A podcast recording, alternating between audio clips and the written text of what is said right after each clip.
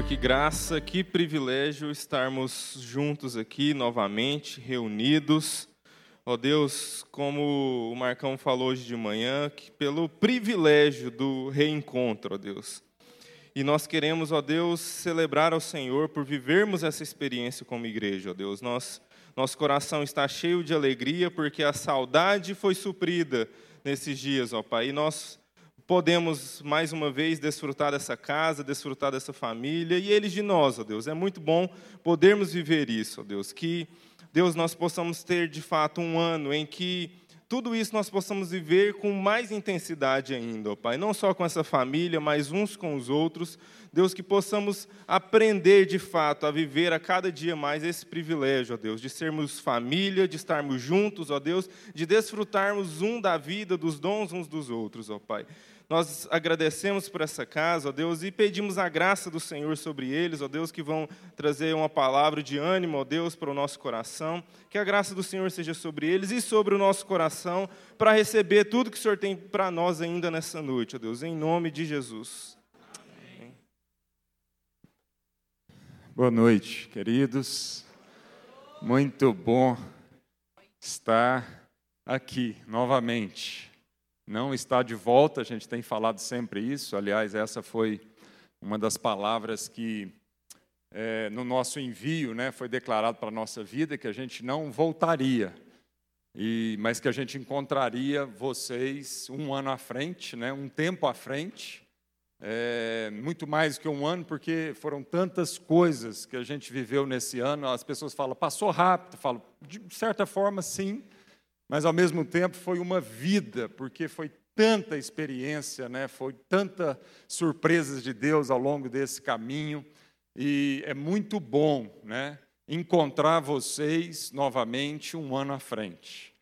Né? Tanto a gente com mais experiência, tanto a gente com mais relacionamento com Deus, né? com tantas coisas na bagagem para, ao longo do tempo à frente, compartilhar uns, uns, com vocês mas também vocês. Eu creio que vocês também aprenderam muitas coisas de Deus durante esse ano. Né? Eu creio que vocês receberam muitas coisas. Vocês também aprofundaram com Jesus muito. Então, nós estamos muito animados também para aprender com vocês, muito animados para ouvir vocês, muito animado para aquilo que Deus falou, ministrou, ensinou e isso vai agregar a nossa vida também. Amém?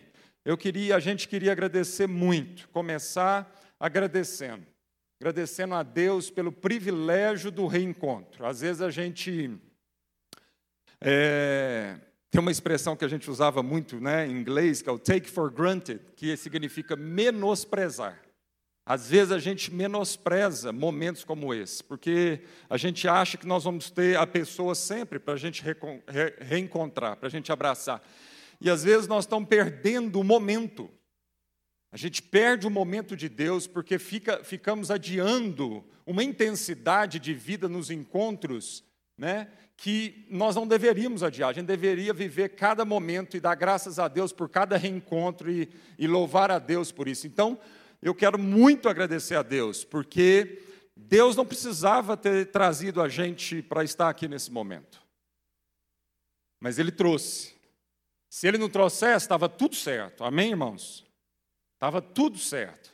Porque, de qualquer forma, a gente ia encontrar um dia. E vamos vir, íamos viver a eternidade junto.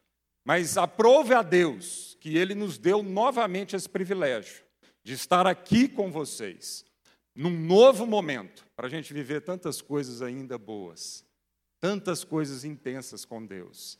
Então eu quero agradecer, nós queremos agradecer muito a Deus pelo privilégio do reencontro dessa noite, de ver irmãos, amigos, pessoas muito amadas, e de ver você, que a gente ainda não teve o privilégio de né, conhecer pessoalmente, mas que a gente já sentia saudade de você. Amém?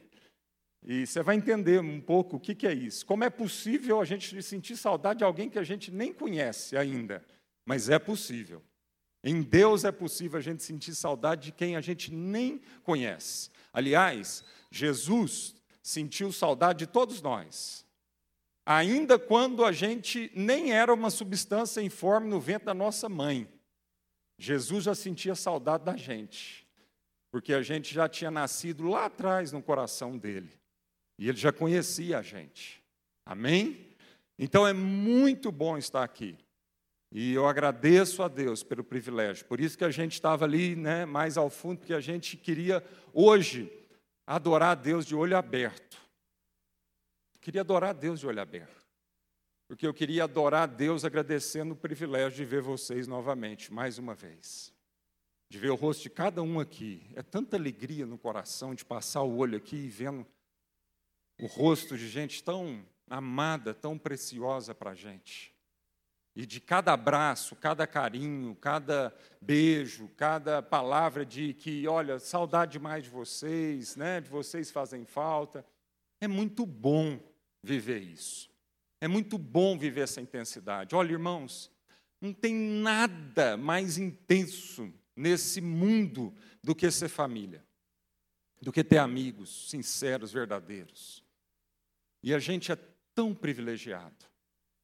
A gente é tão privilegiado por Deus, por ter amigos tão profundos, gente que, entendeu? Gente que a gente ama de paixão, não só aqui. A tenda vai só aumentando. Amém? Agradecer também a vocês. Ô, oh, Hilda, tá bom, querida? Saudade. Ei, Fabiana. Agradecer vocês.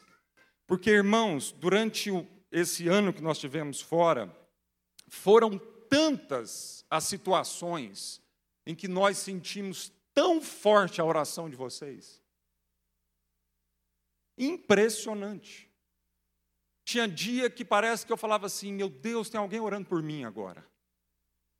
É, é fantástico isso. E eu sei que vocês oraram por nós.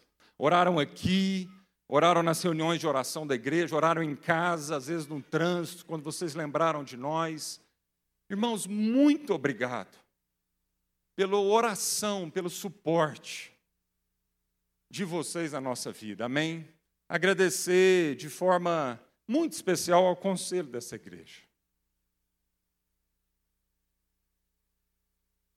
Amigos de uma vida amigos que sustentaram. Eu sei que não foi fácil, mas eu sabia que vocês iam crescer muito. É difícil. A igreja cresceu, graças a Deus, está crescendo. É mais trabalho. Eu sei que vocês trabalharam muito esse ano. Eu sei que vocês trabalharam além ainda esse ano. Muito trabalho. Mas eu queria de coração agradecer a toda a liderança, mas especialmente a vida desse conselho que né, é, era o porta-voz da congregação toda na nossa vida. Vocês sustentaram a gente, vocês acreditaram, vocês investiram na nossa família, nos nossos filhos, na nossa vida. E eu quero agradecer de todo o coração, porque nós vivemos um ano memorável. Memorável, irmãos. Eu acho que vai levar muito tempo para a gente digerir tudo aquilo que a gente viveu esse ano. A gente só, a gente só percebe a ponta de um iceberg. Porque Deus ainda continua. O ano acabou, esse ano, esse ano de memorial da nossa. Nós saímos daqui com essa palavra muito forte no coração, memorial. Porque a gente queria um ano que marcasse as nossas vidas em família com os nossos filhos. E foi isso que Deus fez. Muito mais. É o que Paulo escreve aos Coríntios, muito mais além do que nós pedimos, pensamos, imaginando, do que olho viu, ouvido ouviu, do que jamais penetrou ao coração humano, é o que Deus fez por nós nesse ano. Um ano de um memorial. Um ano que Deus marcou a nossa vida para sempre. E um ano onde a gente espera que não só nós, mas todos vocês, e em nome de Jesus, as nações vão ser beneficiadas disso, em nome de Jesus. Muito obrigado a todos vocês, porque a gente realmente viveu um ano de muitas bênçãos de Deus. Amém? Paz e graça, igreja. Muito bom estar aqui com vocês mais uma vez. É muito bom, porque a gente não sabe o dia de amanhã, não é verdade? É o Senhor que domina todas as coisas. E, como o Marcos disse, esse sabático que Deus permitiu a gente viver foi algo surpreendente. Foi algo muito além do que a gente podia pensar e imaginar. Toda vez que você se dispõe a viver um tempo onde você definitivamente não tem um controle, porque uma vez que a gente sabia que o sabático, por si só, a sua característica é um tempo único, especial, fora, retirado, onde você se quieta para poder ser instruído e inspirado por Deus, esse lugar é totalmente vulnerável e é o lugar onde a gente não tem controle. Mas é o lugar que, por isso mesmo, nós somos transformados.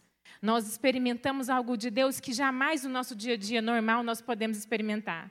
É por isso que quando a gente fala da transformação da, da larva em borboleta e ela passa por aquele momento de crisálida, né, o casulo, aquilo que a gente não vê do lado de fora, é o momento onde está tudo parado pelo lado de fora, mas é onde está tudo sendo transformado pelo lado de dentro. Não é verdade? A gente tem uma larvazinha sendo liquefeita, ela se transforma quase que numa substância líquida, para ela poder ser maleável na mão do seu criador e se transformar numa borboleta que vai voar e vai almejar lugares que jamais uma larva iria chegar. Mas para eu ser transformado e eu experimentar esses novos lugares, eu preciso me deixar ser moldada. E esse lugar de, de, de, de moldagem, esse lugar de, de ser forjada, é um lugar de secreto, é um lugar de retiro, é um lugar de recolhimento, é um lugar de, de, de, de, sermos envolvidos num ambiente onde nós não somos expostos publicamente, é um ambiente privado. Por isso que a palavra do Senhor fala que quando nós somos orar ao nosso Pai, a gente entra no nosso quarto e fecha a porta. Não tem um ritual pelo ritual. Tem um ambiente onde nós vamos nos aquietar e saber que Deus é Deus e é Ele que vai falar. E nenhuma distração vai interferir nessa sintonia com o Espírito, onde nós vamos perceber os novos movimentos de Deus. Porque, afinal de contas, é Ele que governa a nossa vida, amém? E Ele sabe que nós estamos num mundo muito barulhento, num mundo, num mundo muito agitado, num mundo cheio de muitas informações onde cada dia a gente recebe informações as mais atuais, as mais verdadeiras, as mais impactantes, as mais certas. E a gente já não sabe para que lado que a gente vai andar. Tem tanta opinião a respeito de tudo, não é verdade? Mas quando você se retira no secreto com Deus, você não tem controle do que ele vai gerar a partir daquilo ali. Então, esse ano para nós, o sabático, para todos nós, para todos nós, para cada um de nós, foi um ano onde nós experimentamos uma aventura com Deus. Uma aventura no sentido de deixar ser totalmente guiado por Ele. Porque aquilo que a gente pensou que a gente vê no sabático, aquilo que a gente imaginou que seria uma responsabilidade, programar, Deus de cara, do início, já deixou bem claro, fala, hum, hum, hum. não, não, não, não is, this is my year for you. Esse é o ano que eu tenho programado para vocês. E eu quero mostrar que a minha programação é muito melhor do que vocês podem programar para vocês. E Deus deixou claro isso de muitas formas. Carro que era para vender não vendeu. Escola que estava programada não aceitou meus meninos, não tinha vaga. É, que mais? Apartamento que a gente achou que ia morar lá numa instituição não deu certo, pararam, levaram a gente para outro. E por aí afora, é muitos testemunhos que Deus provou para a gente, que é Ele que conduz a nossa vida. Tem muita coisa que a gente quer repartir com vocês, mas o Senhor fala que há tempo e há modo para todas as coisas. Mas se eu puder deixar três, três pensamentos daquilo que o Senhor tem, de, de forma muito grande, é impactado o nosso coração depois dessa experiência maravilhosa, é que nosso tempo é determinado aqui na Terra. Nosso tempo é específico. Nosso tempo é começo, meio e fim. Nosso tempo não é para sempre aqui. Nós não podemos viver como se nós ficar, fôssemos ficar para sempre nessa terra. De forma que a gente sempre deixa para amanhã ou para depois algo importante que deve ser feito hoje. Quantos anos você tem? Não precisa me falar. Eu já tive 44 anos. Eu já vivi 44 anos. Os que eu tenho pela frente, eu não sei. Quando a gente fala eu tenho tantos anos, a gente, a gente coloca numa dimensão que eu tenho esses anos ainda. Não, a gente não sabe quantos anos nós temos. Nossos dias são limitados. Essa experiência de você ir para um lugar que você quer muito aquele momento, não é nem um lugar, mas um momento, e você sabe que ele vai terminar. Sabe a figura que vinha no meu coração? Sabe quando você quer comer uma comida muito gostosa? Muito gostosa. Eu amo a polenta da minha mãe. Eu sou mineira, uai, sou. Lá da roça. Amém. Eu fui. Já comi, lógico. Primeira coisa que minha mãe fez para mim, eu fui criada numa família de, de gente do interior de Minas, onde minhas avós tinham fogão a lenha. Então, aquela comida de fogão a lenha, para mim, é a minha comida da alma, das minhas emoções. E aí, sabe aquela comida que você come com, a, com, aquele momento precioso que você não quer que acaba? Porque você não sabe quando você vai comer aquela comida de novo? Eu não sei se você já se permitiu viver essa experiência é, de se deleitar com essa comida que é única naquele momento. Esse ano sabático a gente sabia que ele ia terminar. E, portanto, a gente prestou atenção que ele tinha começo e tinha fim. E isso gerou em nós uma disposição de aproveitar cada oportunidade. Cada oportunidade. De ficar atento, falar, Deus, qual que é o movimento do Senhor para hoje? E é isso que o Senhor nos instrui. Para a gente orar, para saber o que, que o Senhor está programando para esse dia. Para que eu entre no movimento dele. Para que eu entre no fluxo dele. Porque se eu acredito que ele é Deus, soberano, governador da minha vida, ele sabe o melhor caminho para eu andar. Como diz em Isaías 30, 21, ele vai soprar na minha nuca se é para a esquerda ou se é para a direita. Como Deus foi provando no sabático que a gente não tinha controle, porque ele foi deixando patente que o controle era dele, a gente se rendeu rapidinho para falar qual que é a programação de hoje, Senhor. Coisa que quando a gente tem uma rotina muito pesada, como a gente tinha aqui, onde a gente tem uma característica muito parecida, eu e o Marcos de sermos muito responsáveis no planejamento, na programação do que a gente tem que fazer, mas muitas vezes também essa, essa responsabilidade, ela, quando se torna um ídolo na nossa vida, ela nos distrai. Não que eu tivesse isso como ídolo na minha vida, mas é, eu, eu gosto de ser responsável. Mas eu preciso gostar mais de obedecer a Deus. Amém? Ele é meu Senhor. Ele é meu bom pastor. Eu não preciso entender, eu preciso confiar. E o Senhor deixou isso muito claro nesse ano para nós. Você não tem que entender o meu movimento. Você tem que confiar. Sabe por quê? Pai e mãe que está aqui. Eu tenho três filhos, como vocês viram. Muitas vezes, a gente não consegue traduzir para o nosso filho o porquê daquela ação que a gente está falando. Né? Por que você tem que tomar banho depois que você está sujo, fedendo? Mãe, mas está tudo certo, eu não estou. Não, mas se está. Não, eu não estou. E tem uma hora que a conversa para, você fala assim, vai tomar banho, porque você quer que a criança submeta, confie. Ou você fala assim, não põe a mão que é fogo, vai queimar. Você espera muito mais que o seu filho te confie em você do que você entenda, do que ele entenda. Que há momentos que eles não vão entender. Há momentos que nós temos que interferir e falar, você vai. Sabe por que você vai? Porque é um valor. É um valor de família, ainda que você não entenda. E eles vão contrariado, mas não tem problema, porque o nosso Deus faz a mesma coisa comigo e com você. Ele nos leva a fazer coisas que nós não entendemos, mas ele fala: "Eu preciso que você viva isso". As pessoas são pessoas em todos os lugares. Foi uma outra grande lição, sabe, meus irmãos? As pessoas têm uma necessidade comum. Pode ser aqui na China, no Havaí, no Amazonas, na Grécia, na Itália, nos Estados Unidos ou na Inglaterra. Pessoas precisam ser amadas. Porque a nossa maior necessidade é de amor, é de pertencer, é de ser conhecida pelo nome, é de saber que tem alguém que ama você. E isso foi muito lindo para a gente experimentar, como o Marcos disse assim, que por mais que nós estávamos com irmãos americanos, irmãos ingleses, né, pessoas de, vamos dizer, de grande reputação para nós, né, brasileiros, não é verdade? Mas são pessoas carentes de amor, de um abraço, de um sorriso, isso ficou muito patente no nosso coração. E Deus nos deu a graça de amar nossos irmãos americanos, de conhecer em tão pouco tempo famílias tão preciosas, que intencionalmente nós insistimos na relação. E aconteceu porque abrimos a nossa casa, oferecemos nossa comida, e eles ficaram apaixonados. Não sei se foi pela comida, se foi pela nossa vida. Não, estou brincando. Eles ficaram apaixonados pelo amor demonstrado, pelo amor operado de maneira prática e isso foi maravilhoso a gente perceber. Isso. Ah, é, teve uma coisa interessante, porque assim, o pessoal falava assim para mim, ah, Roberto, o americano é muito individualista, né? Você não vai conseguir fazer uma relação. Principalmente as irmãs que moravam onde a gente foi morar, que é o CFNI, Christ for the Nations Institute, que tem em Dallas. Foi lá que a gente estava fazendo um sabático, na nossa primeira parte do sabático. E as brasileiras falavam assim, esquece, você não vai conseguir fazer relação com nenhuma americana. Primeira atitude nossa foi ir em igreja americana e não em igreja brasileira. E aí eu fui, nós frequentamos na First Baptist Church, que é uma igreja de Dallas, do centro de Dallas, uma igreja ícone nos Estados Unidos. Inclusive o pastor de lá é a conselheiro do Trump, apesar dele não concordar com tudo que o Trump faz, mas é uma cadeira que tem no, lá para ele, que é uma oportunidade de Deus, amém? E aí eu fui frequentar essa igreja, a Carol do John já tinha me falado dessa igreja, nos levado lá anteriormente, e eu fiquei apaixonada com o estudo bíblico de mulheres. E fui frequentar esse estudo bíblico toda terça de manhã. E a partir desse estudo bíblico, eu fui conhecer algumas mulheres. E as que eu ia conhecendo, eu ia convidando para ir lá para casa, para um jantar.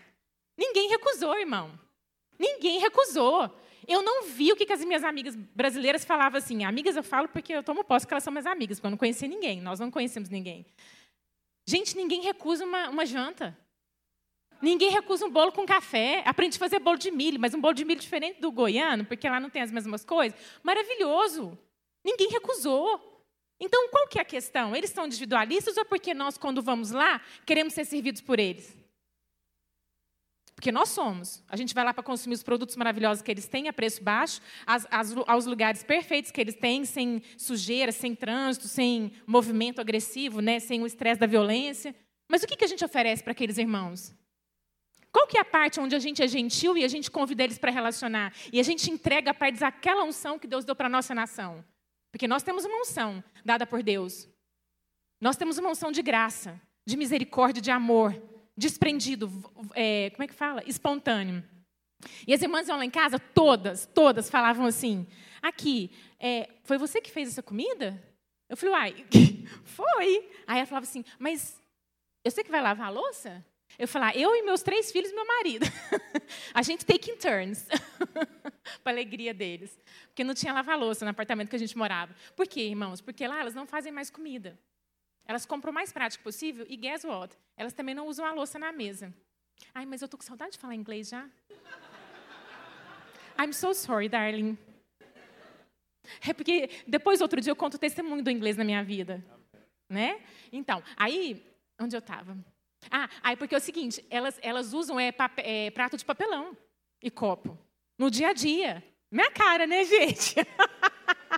Pensa. Aí, cadê a minha irmã? A minha irmã Liz? Cadê? Minha irmã Liz. Minha irmã Liz, em nome de todas as irmãs que me abençoaram com aquele jogo americano de folha verde, usei todos os dias. E todos os dias eu, elas queriam saber quem foi a irmã que fez. Eu falei, ô irmã, você vai ter que ir lá no Brasil.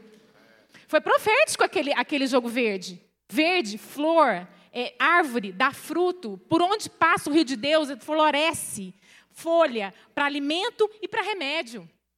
Nós somos usados por Deus para também amar aquele povo, não só para receber deles. E poder abençá-los com aquilo que a gente tem. É tão pouco perto do que eles têm. Mas, irmãos, é tudo que nós temos. Então, nós vamos oferecer tudo que a gente tem. Nós recebemos famílias das mais pobres e simples do Estado americano lá, americanos aos mais ricos, na nossa humilde casa. E todos saíram impactados com o amor de Deus repartido. E para finalizar, é, é porque Deus vê a figura maior da nossa vida. A gente acha que a nossa vida ela é definida naquilo que a gente pensa, naquilo que a gente faz, naquilo que a gente planeja, naquilo que a gente programa. Mas a gente, quando vive assim, a gente não percebe que há uma figura maior de Deus. Há um propósito maior de Deus que governa toda a nossa história. E você já perguntou para Deus qual que é a minha parte na sua história sobre a terra, Senhor? E é portanto que ficou muito significativo para o nosso coração ir para a Inglaterra na segunda parte do sabático. Porque ali também estavam irmãos queridos, chegados já, uma outra situação, já não era um lugar tão secreto para nós, de tanta solitude, era um lugar de muita comunhão. Porque os irmãos que a gente teve há 20 anos atrás estavam prontos, com saudade, como nós estávamos dele, como se fosse ontem que nós os vimos. E nós somos lembrá-los que nós somos família. Sabe por que, que nós fomos? Porque o Senhor nos compeliu a estar com aqueles irmãos. Eu jamais, o Marcos jamais iria escutar essa voz de Deus tão, tão louca, tão, tão, tão, como é que eu vou expressar? Fora da, Fora da caixa, se não tivesse no lugar do secreto ouvindo Deus apenas. Porque não fazia sentido racional. Mas fez todo sentido, sabe aonde? Na figura maior de Deus, que vai além da minha vida e da do Marcos. Além do que a gente pensa, planeja e quer. É Deus falando assim, filhos, tudo bem, vocês estão prontos para me obedecer? Eu planejei para o sabático dois lugares. Eu planejei para o sabático estar com os seus irmãos ingleses. Sabe por quê? Vocês têm uma missão para fazer lá.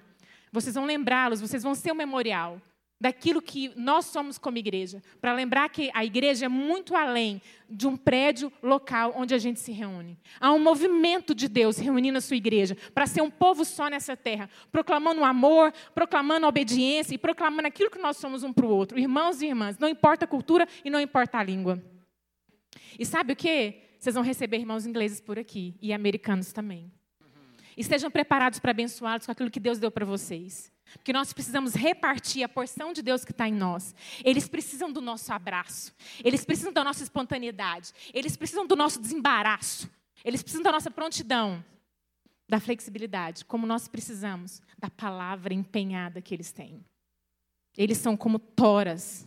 Aquilo que eles falam, falam, eles vão fazer. Pode chover canivete. Eles são, eles têm hombridade para cumprir aquilo que Deus fala ao coração deles. Então, é nessa mistura de povos, nações, onde Deus revela a sua glória, é que nós queremos estar como igreja. Então, nós queremos abençoar vocês como igreja esse ano, trazendo toda essa palavra profética sobre a vida de vocês. Há um tempo determinado para a sua vida e para a minha. Então, viva com intensidade o dia de hoje. As pessoas importam, não importa que lugar você esteja. Pode ser um lugar mais lindo, mais rico, mais maravilhoso, ou pode ser um lugar mais simples e mais humilde. Todas necessitam do nosso amor expresso. E a figura maior é do Senhor Jesus, porque é Ele que comanda a nossa vida. Amém? Deus abençoe. Amém. Aleluia. Graças a Deus. Tiveram várias palavras esse ano na nossa vida que marcaram a nossa vida. E é bom, né, quando Deus dá uma palavra assim, uma palavra mesmo, né, é, curtinha, é, e aquilo você vai meditando nessa palavra, vai vivendo, ela vai cada vez mais fazendo sentido. E a gente vai ter tempo, né? Achamos, pedimos a Deus que tenhamos esse tempo de ir compartilhando isso com vocês ao longo dos dias para frente agora. Mas tem uma palavra que eu queria é, concluir essa mensagem, né? Hoje com vocês. E essa palavra que ficou muito forte no nosso coração é encontro. Encontro. Amém? Essa é uma palavra que Deus falou muito ao nosso coração. Abra sua Bíblia então em 2 Coríntios, segunda carta do apóstolo Paulo aos Coríntios, no versos capítulo 12, 2 Coríntios 12, nós vamos ler dois versos, verso 14 e 15. Segunda carta aos Coríntios, capítulo 12, versos 14 e 15. Essa é uma carta do apóstolo Paulo a uma igreja desafiadora, no mínimo. No mínimo era ela desafiadora. Uma igreja muito mais difícil que a 90. Graças a Deus. Muito desafiadora. Né? Assim, a gente vai estudando um pouco da relação do apóstolo Paulo com essa igreja e eu, como pastor, fico olhando, meu Deus, será que eu teria tanto amor e tanta paciência para um povo que constantemente né, duvidava de quem era o apóstolo Paulo, né, do seu apostolado, da sua autoridade como apóstolo e como pastor, como alguém que plantou aquela igreja. E, no entanto, o apóstolo Paulo, é, nas suas cartas, demonstra todo o seu é, esforço, o seu amor, a sua dedicação àquele povo. E eu aprendo muito com essa carta, pastoralmente. Aprendo muito. Vira e mexe, Deus me leva nessa carta. Quando eu começo a achar que o trabalho está sendo difícil demais, né? o pastoreio está sendo assim uma coisa muito pesada, eu volto aqui para essa carta para eu ganhar esperança, ganhar fé, ganhar ânimo no meu coração. Mas ele diz assim no verso 14: Agora, já pela terceira vez, estou pronto para visitar-vos, e eu não serei um peso para vós, porque não procuro o que é vosso, mas sim a vós mesmos. Pois não são os filhos que devem guardar seus bens para os pais, mas os pais para os filhos de muito boa vontade, gastarei o que tenho e me deixarei gastar pela vossa vida. Se vos amo mais intensamente, serei o menos amado por vós. Então, esses, esses dois versículos falam desse desejo profundo no coração do apóstolo Paulo que não pode vir pela carne, tem que ser algo do espírito, gerado no espírito de uma pessoa, porque, como eu disse, essa era uma igreja difícil de se relacionar, não era algo que naturalmente o apóstolo Paulo teria prazer em se relacionar com essa igreja. Então é algo que veio do Espírito Santo e veio de uma consciência profunda na vida desse homem a respeito do valor do encontro do valor de encontrar. E a primeira coisa que ele deixa claro aqui é que ele está dizendo, agora já pela terceira vez. Isso nos ensina que encontro vai exigir de nós insistência. Primeira coisa que eu aprendo muito com esse versículo é que não dá para a gente viver os encontros benditos de Deus e, com isso, a plenitude de tudo que Deus tem para nós, sem insistirmos na relação. Nós estamos largando os nossos irmãos pelo caminho. Muitas vezes, nós estamos desistindo um do outro por causa das dificuldades que a gente representa. Na, na, às vezes, na conta né, de prós e contra, a gente sempre fica fazendo essa conta, e se a minha relação com o próximo oferece mais prós do que contra, eu invisto nessa relação. Mas se em algum momento ela passa a ficar desbalanceada, né, e a relação com alguém começa a, a dizer para mim que é mais contra do que pró, eu começo então a desistir dessa pessoa. E a gente faz isso quase que a todo momento, fazemos isso com pessoas muito profundas, como marido, esposa, como irmão, como amigos profundos, e fazemos isso com pessoas que a gente encontra ao longo do dia. Mas o apóstolo Paulo está dando um testemunho para nós de insistência no encontro, insistência nas relações. E isso é um risco, isso não é fácil, isso exige de nós, isso vai nos humilhar, isso vai nos moer por dentro, isso Deus vai usar cada encontro para transformar a nossa vida. E se a gente não insistir disso, nós nunca vamos viver a plenitude de Cristo para as nossas vidas. Porque muito do que Deus tem para nós de plenitude de vida se revela em cada encontro em cada olhar, em cada abraço, em cada discussão, em cada é, é, conversa. É ali que Deus vai nos moldar e nós estamos desistindo disso. E porque nós estamos desistindo disso por um conforto da nossa alma, muitas vezes medo e orgulho e resistência ao Espírito Santo, nós também estamos sendo privados de um processo de transformação bendito de Deus para vivermos a plenitude de Cristo. Pela terceira vez, esse homem queria estar com a igreja, insistir. De quem que você está desistindo? Eu falei hoje de manhã, eu lembrei de um filme, lembrei do momento que a gente foi ver esse filme. Aquele filme maravilhoso. É um filme que é o seguinte, amado, todo homem tem que ver esse filme. E toda mulher tem que ver esse filme para ajudar os homens. Até, como é que é? Até o último homem. É o nome do filme. Até o último, em português, não lembro em inglês. Mas é uma história verídica de um irmão nosso que vai para a guerra e ele tinha feito um voto com Deus de que ele nunca pegaria numa arma, porque quase na sua adolescência ele matou o pai dele, quando ele viu o pai dele batendo na mãe dele. Quase atirou. E aí ele fez um voto de Deus que nunca mais ele pegaria numa arma. E chegou a guerra. Então ele tinha que, ele era médico, e ele tinha que alistar e pegar na arma. E ele diz: Não vou pegar, eu fiz um voto com Deus. E ele enfrentou toda a corte americana por conta disso. Mas no final do filme, aquele homem, sem dar um tiro, salva mais de 70 companheiros. Ele insiste, corre riscos, bala passando de tudo quanto é lado. Os homens que eram os corajosos, atrás de um rifle, de uma metralhadora, todo mundo abandonou seus companheiros no campo de batalha. Aquele homem sem uma arma, passou uma noite inteira pegando um por um, e cada um que ele pegava, ele fazia uma oração: Deus me dá força para salvar mais um. Cada um que ele chegava no ombro, e ele descia ali na corda, num penhasco. Depois, cansaço, Deus me dá força para voltar lá e resgatar mais um ferido. Insistência.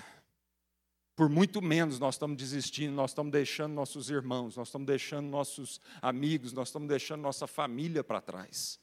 Nós estamos abandonando o nosso povo. Nós estamos perdendo o poder do encontro. Segunda coisa que Paulo fala, ele diz: pela terceira vez já estou pronto. E isso fala para a gente de prontidão, de determinação. Ele estava pronto para encontrar com seus irmãos. Amém, queridos? Tem que haver essa disposição no coração, tem que haver essa disposição de, de dar esse passo e arriscar em direção ao desconhecido, porque há irmãos e irmãs esperando encontrar com Cristo através da nossa vida. É muito bom isso aqui. E às vezes nós estamos desprezando. Ah, irmãos, quem já teve a oportunidade de morar fora, aprende a valorizar o que nós temos aqui. Às vezes a gente fica falando mal do Brasil. Não. Tem muita coisa ruim no Brasil que nós temos que aprender. Mas tem uma unção de Deus nesse país maravilhosa. Tem muita coisa boa de Deus sendo derramado sobre nós. E às vezes nós estamos menosprezando. E às vezes o que Deus tem derramado aqui na nossa vida é algo fantástico, de calor humano, de abraço, de carinho. Eu cheguei no aeroporto de Guarulhos depois de um ano morando oito meses nos Estados Unidos e quatro meses na Inglaterra.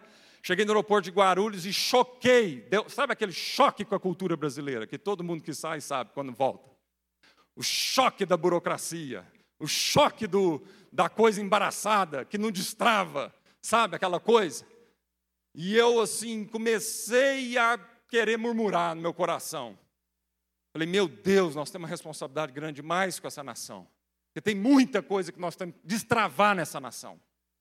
Há um potencial de Deus, mas tem muita Aí, amado, aí Deus é tão bom, porque na hora que eu entrei na van, para ir alugar um carro, porque eu queria almoçar com meu irmão, porque eu ia ficar o dia inteiro em São Paulo.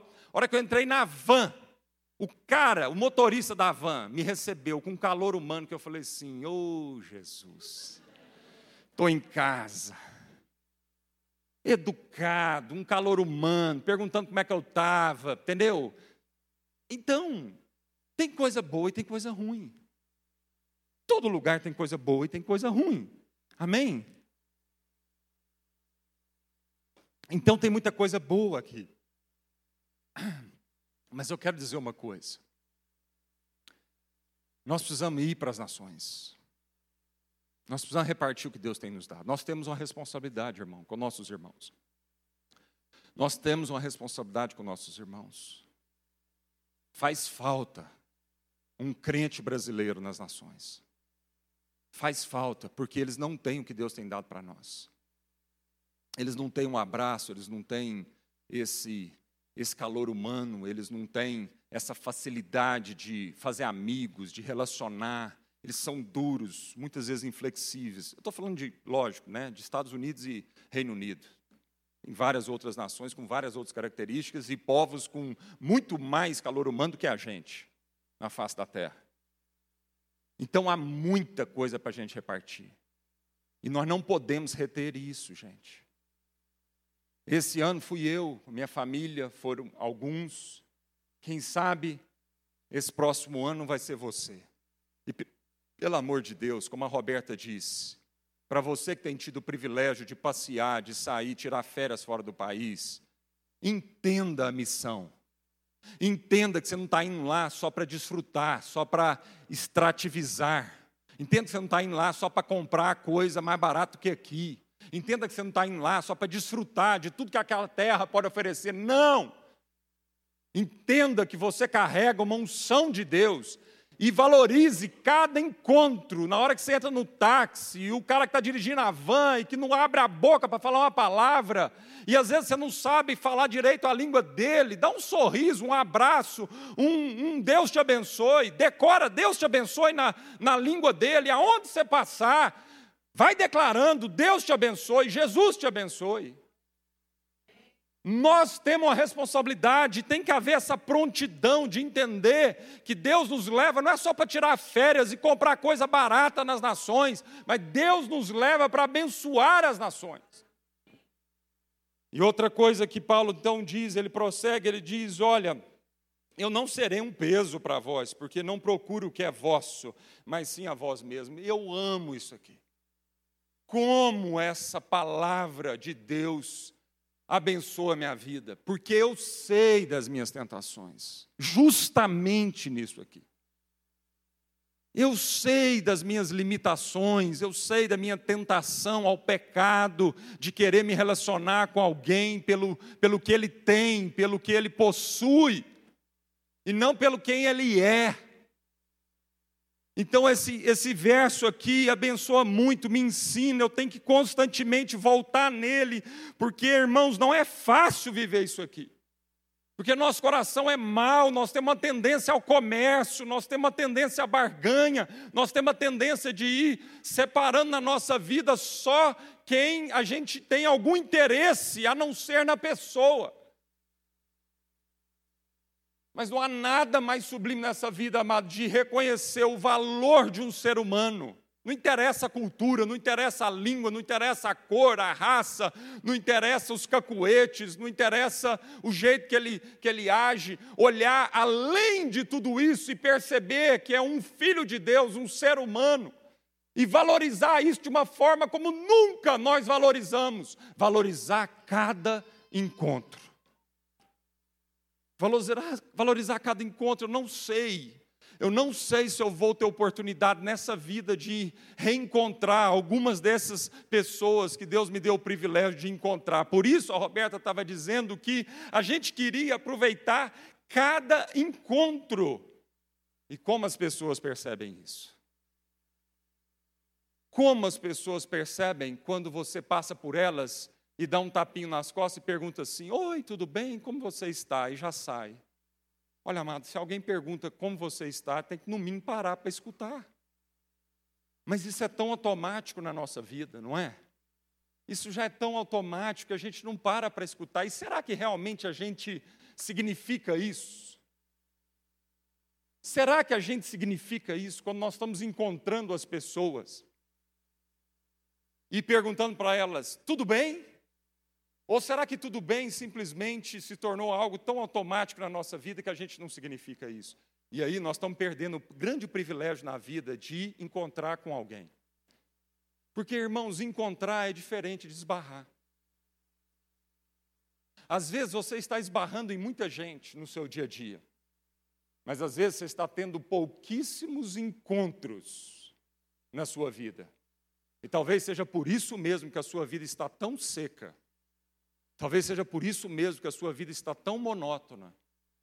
Talvez seja por isso mesmo que você já tem um grande tempo que não consegue mais sentir a presença de Deus de uma forma tão profunda e poderosa. Porque você está tão ocupado com o que as pessoas têm, que você não consegue mais enxergar quem elas são. E Deus não nos chamou para relacionar com o que as pessoas têm. Nós devemos usar todos os o quês para finalmente encontrar os quens. Deus não quer que a gente encontre com os o quês. Deus quer que a gente encontre o quem, por isso Deus te deu os o quês. Para que você tenha mais capacidade de encontrar o quem e abençoar o quem, com aquilo que você tem e com aquilo que você é. Quando aquela mulher hemorrágica tocou nas vestes de Jesus, amado, a Bíblia diz que saiu virtude de Jesus. Mas a multidão estava esbarrando em Jesus. E a Bíblia não fala da multidão, a multidão era anônima, a multidão não tinha identidade, mas aquela mulher tinha nome, aquela mulher tinha identidade. Aquela mulher era alguém específico. E aquela mulher tocou em Jesus. Aquela mulher encontrou Jesus. E toma cuidado, porque às vezes você está esbarrando em Jesus. Você está dentro de um ambiente religioso, você tem os cacuetes religiosos, você segue a cartilha religiosa. Mas será que você de fato está encontrando Jesus? Porque sem encontrar Jesus não tem transformação de vida. Sem encontrar Jesus não tem plenitude. Sem encontrar Jesus, a gente fica seco. Não tem nada que flui de nós, não tem um rio de vida que nasce lá no profundo do nosso ser e enche a nossa vida de propósito, de sonho, de, de alegria, de, de paz, e isso transborda. Esbarrar em Jesus não é suficiente. Esbarrar nas pessoas não é suficiente. Talvez você está esbarrando no seu marido ou na sua esposa à noite, todo dia você esbarra nele quando você deita na cama, mas a pergunta é: você se encontra com seu marido? Você se encontra com a sua esposa? Talvez você leve seu filho para a escola todos os dias e esbarra com ele, mas a pergunta é: você se encontra com seu filho, com seu coração, com as suas crises? Você encontra com ele? Valoriza o encontro. E aí, por fim, para a gente concluir, Paulo disse assim: de boa vontade, gastarei o que tenho. E é fantástico, porque ele não para por aqui. Ele diz assim: e me deixarei gastar pela vossa vida. Olha, irmãos, para muitos de nós, a gente não conseguiu nem o primeiro estágio ainda. Para muitos de nós, nós não estamos conseguindo gastar nem o que a gente tem com as pessoas. Porque a gente tem medo de faltar para nós. Porque a gente tem medo de no final não dar. E a gente então está sendo privado de viver a plenitude do dar, do ofertar, do repartir, entendendo que Deus é a nossa garantia e só Ele garante para nós. Olha, irmãos, nós vamos ter tempo, em nome de Jesus, de ao longo do processo aí contando alguns testemunhos de grandes milagres financeiros, coisas que nós nunca sonhamos na nossa vida e que Deus, sonhos antigos que a gente tinha de viver em família e que Deus foi realizando cada um deles e foi dando muito a mais além de cada um deles, muito mais. Situações onde a gente se via num lugar que era um sonho para a gente viver aquilo em família e a gente olhava para a carteira e não tinha quase nada na carteira, mas Deus sustentando a gente naquele lugar. E no seu tempo certo, a provisão de Deus vinha sobre nós. Muitos milagres dessa forma. Porque essa é uma outra palavra que Deus marcou a nossa vida e nós vamos depois ter oportunidade de compartilhar ela, que é a palavra enjoy. E enjoy em inglês significa curta. Se alegre. Se alegre na minha relação com você. Depois nós vamos falar sobre isso mais. Então, Paulo está dizendo aqui, de boa vontade, eu gastei com vocês o que tenho. E muitos de nós não estamos conseguindo viver nem essa primeira etapa, que já é fantástica, que dirá a segunda agora, um outro desafio um outro nível, uma coisa ainda muito mais profunda, porque ele não para nisso, ele diz: E me deixarei ser gastado por vós. Quando eu medito sobre isso, amado, a primeira parte parece que a gente tem controle, só parece. Porque Paulo está dizendo: olha, eu tenho, eu controlo e reparto com vocês segundo o meu controle. Mas essa segunda parte, Paulo está dizendo o seguinte: eu perdi o controle. Agora não é uma questão de eu controlar o que eu posso dar ou não, mas agora é simplesmente ser gastado por vós. Agora é você que me gasta. É você que me usa. Às vezes a gente tem medo de falar isso. Eu conheço muita gente machucada com pessoas e machucada com igreja porque se sentiu usada. Olha, amada, é difícil se sentir usado, mas é para isso que nós estamos aqui, é para justamente ser usado. Ser usado por Deus, ser usado para abençoar, ser usado na relação, ser usado em cada encontro. Não tenha medo de ser usado. O seu medo de ser usado, ou mal interpretado por alguém, ou ser usado, fala a respeito da sua necessidade de controlar. Confie em Deus, não confie nas pessoas. A Bíblia fala que maldito é o homem que confia no homem. Mas em Deus nós confiamos, e nessa confiança em Deus, Deus nos arremete de uma forma livre para se relacionar com as pessoas sem medo. Eu vou repetir. Em Deus nós confiamos. Nele nós confiamos. Ele é a nossa porção. Ele é o nosso, ele é quem sustenta o nosso emocional. Ele é quem nos capacita para sermos gastados pelas pessoas. Nele nós confiamos. E isso nos liberta de todos os grilhões, de todo o medo de se relacionar de forma inteira com as pessoas. Às vezes nós não estamos vivendo a plenitude de Deus, porque há sempre uma reserva na relação com o próximo. A gente está sempre guardando algo, porque a gente tem medo de dar completamente, de se entregar completamente. Amém, amado? Então, essa mesa que nós vamos tomar agora, esse pão e esse cálice que nós vamos tomar agora, fala desse encontro.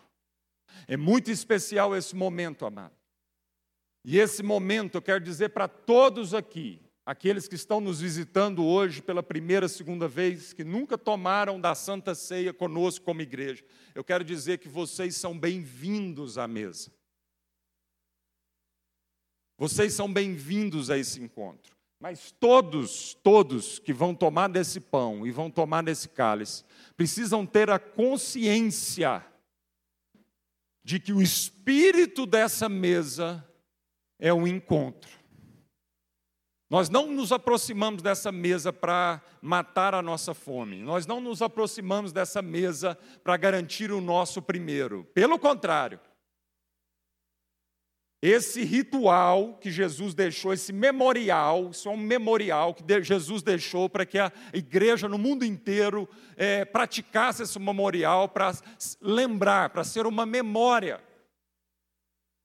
do que Jesus fez na cruz por nós, repartindo completamente a sua vida sem reservas e dizendo para nós que há muito ele desejava tomar essa ceia conosco. Amém, amado? Jesus disse isso não só para os doze discípulos naquela última ceia, mas Jesus disse: Há muito tenho desejado tomar essa ceia, esse alimento com vocês. E quando Jesus diz isso, ele estava pensando em cada um de nós. E não apenas naqueles doze discípulos que estavam ao redor dele ali. Você estava lá na memória de Jesus. Você estava lá na saudade de Jesus. Você estava naquela saudade expressa naquela frase. E eu e a Roberta e nossa família queria dizer essa frase para vocês. Nós tínhamos saudade de tomar essa ceia com vocês. Amém?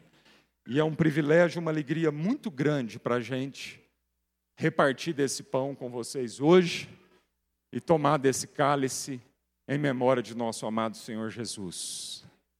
Então, essa mesa fala desse encontro. Não menospreze esse momento. E faça desse memorial algo que vai muito além de apenas um ritual. Mas peça para Jesus consciência desse momento. E que esse partir o pão seja uma, um ato profético com o seu irmão, seu marido, sua família, com o seu amigo. Esse partir o pão seja um ato profético de dizer para ele: Olha, eu valorizo o nosso encontro. Olha nos olhos dele e diz: Eu valorizo a sua vida. E a minha relação com você não é por causa do que você possui, mas a minha relação com você é por causa de você. Como é bom a gente saber disso. Como é bom a gente saber que as pessoas não se relacionam com a gente porque a gente tem, mas porque, pelo que a gente é. E da mesma forma as pessoas querem receber isso de você.